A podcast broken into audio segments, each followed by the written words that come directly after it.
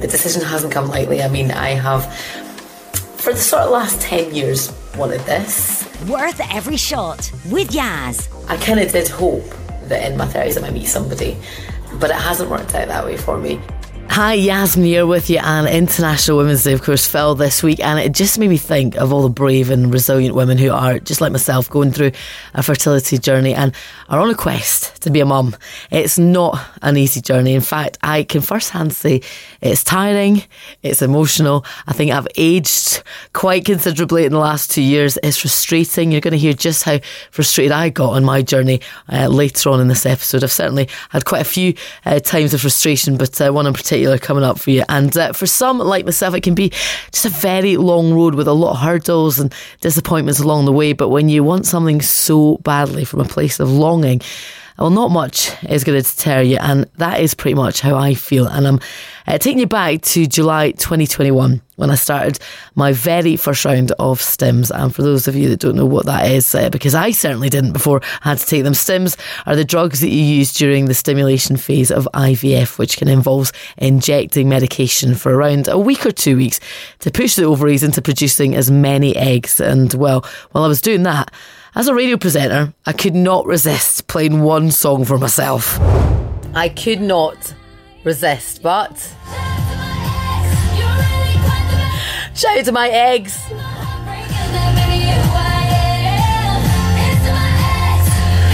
Right, and talking about eggs.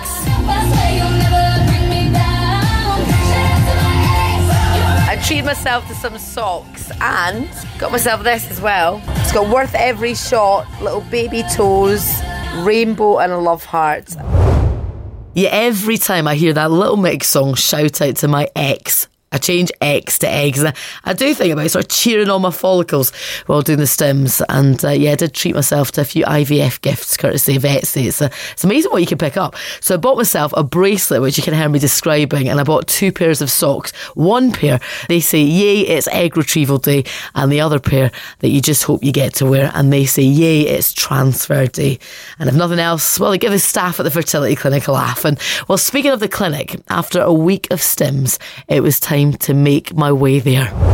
So I am at the fertility clinic now. I have taken a week's worth of injections, so it's time for a blood and scan. So they are going to take my blood and do an ultrasound scan. Hopefully, uh, they'll see good things in my ovaries. It's funny. I was driving over here and Declan on Q is playing. Declan on Q, like I don't work there. Declan on Q is where uh, was playing. Um, the original, which is a great song, I Love You Baby. And I was singing, I love a baby. I love a baby. So, um, anyway, this is me here. And this is the waiting area because you can't obviously sit in the waiting area just now um, with the COVID restrictions. So I'm just uh, waiting on them to call me up and it'll be time to do the blood and the scan. And I really hope they can give me some sort of news to see how my drugs, I've taken my drugs and hopefully I don't need to take any more. Well, it sounded quite hopeful and uh, quite excited to get to the clinic, but bear in mind that that is the very first round of stims that I've ever done. So, do you know what? I was not too sure what to expect. And while I don't sound as upbeat when I get back into the car after the blood and scan appointment. Um, I thought I'd do a little update. I'm a wee bit disheartened. Uh, so I went in and I, I wasn't a massive fan of the doctor, to be honest. Um, like, just sort of he was talking to me as if things were matter of fact. And I'm like, I don't really know what you're talking about. You know, I've never done this before. So, anyway, um, I went in and he did the scan and he kept just saying to the nurse, oh, 10, 15. It means nothing to me, my body, but you know, nothing to me. And I just said, oh, is it that good? And he said, oh, it's a good start. It's a good start. okay. So I've left and I just, a bit clueless, really. Um, so he said, oh, if you just continue taking your drugs. And I was like, continue taking what drugs? Because I stopped that, the Ovaleap yesterday, as I was instructed to do on my treatment calendar. And I, oh, you been, have you been taking that at night? No, I've been taking that in the morning. And he said, well, yes, continue on that. Okay. And I said, what about the other one? Yes, continue on that. Right. Okay. And uh, he said, see you on Monday. Um, okay. What time? I said, I've got to take time off work. Oh, right, okay, yes, right, we'll get you time, we'll get you time, I'll get the nurse, they'll take you in. Get, just, oh, just so unhelpful, just didn't really know what I was doing. So I was a wee bit disheartened.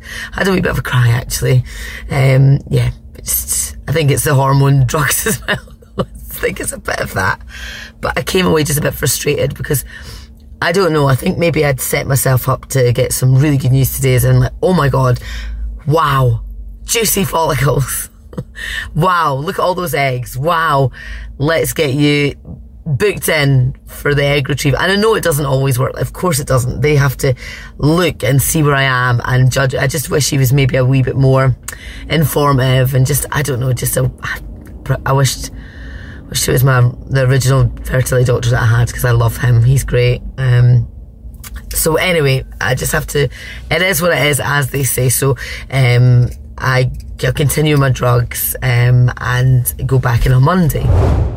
So, as you can hear, I did get a little frustrated after that appointment. I'm definitely putting some of that down to my hormones at that stage of the game. I also kind of wish I'd read up on exactly what I was doing at this stage because I suppose there's only so much the doctors and nurses can tell you. And then I kind of felt maybe I should have asked more questions. But sometimes when you're kind of lying on a bed with your legs at 180 degree angle and a doctor sort of waggling a wand with a camera around your lady bits, sometimes the questions just go out of your head. I will bring you more of my fertility journey next week, and in a few weeks' time, I'm going to be joined by a hormone health coach, and I cannot wait to chat to her. I did her webinar during lockdown, and she is a fountain of knowledge. So I'm just so happy that she has agreed to be a guest on my podcast. And if you or you know anyone that would like to be a guest, then please do email me using the email address yaz at qradio.com. And thanks for listening. Worth every shot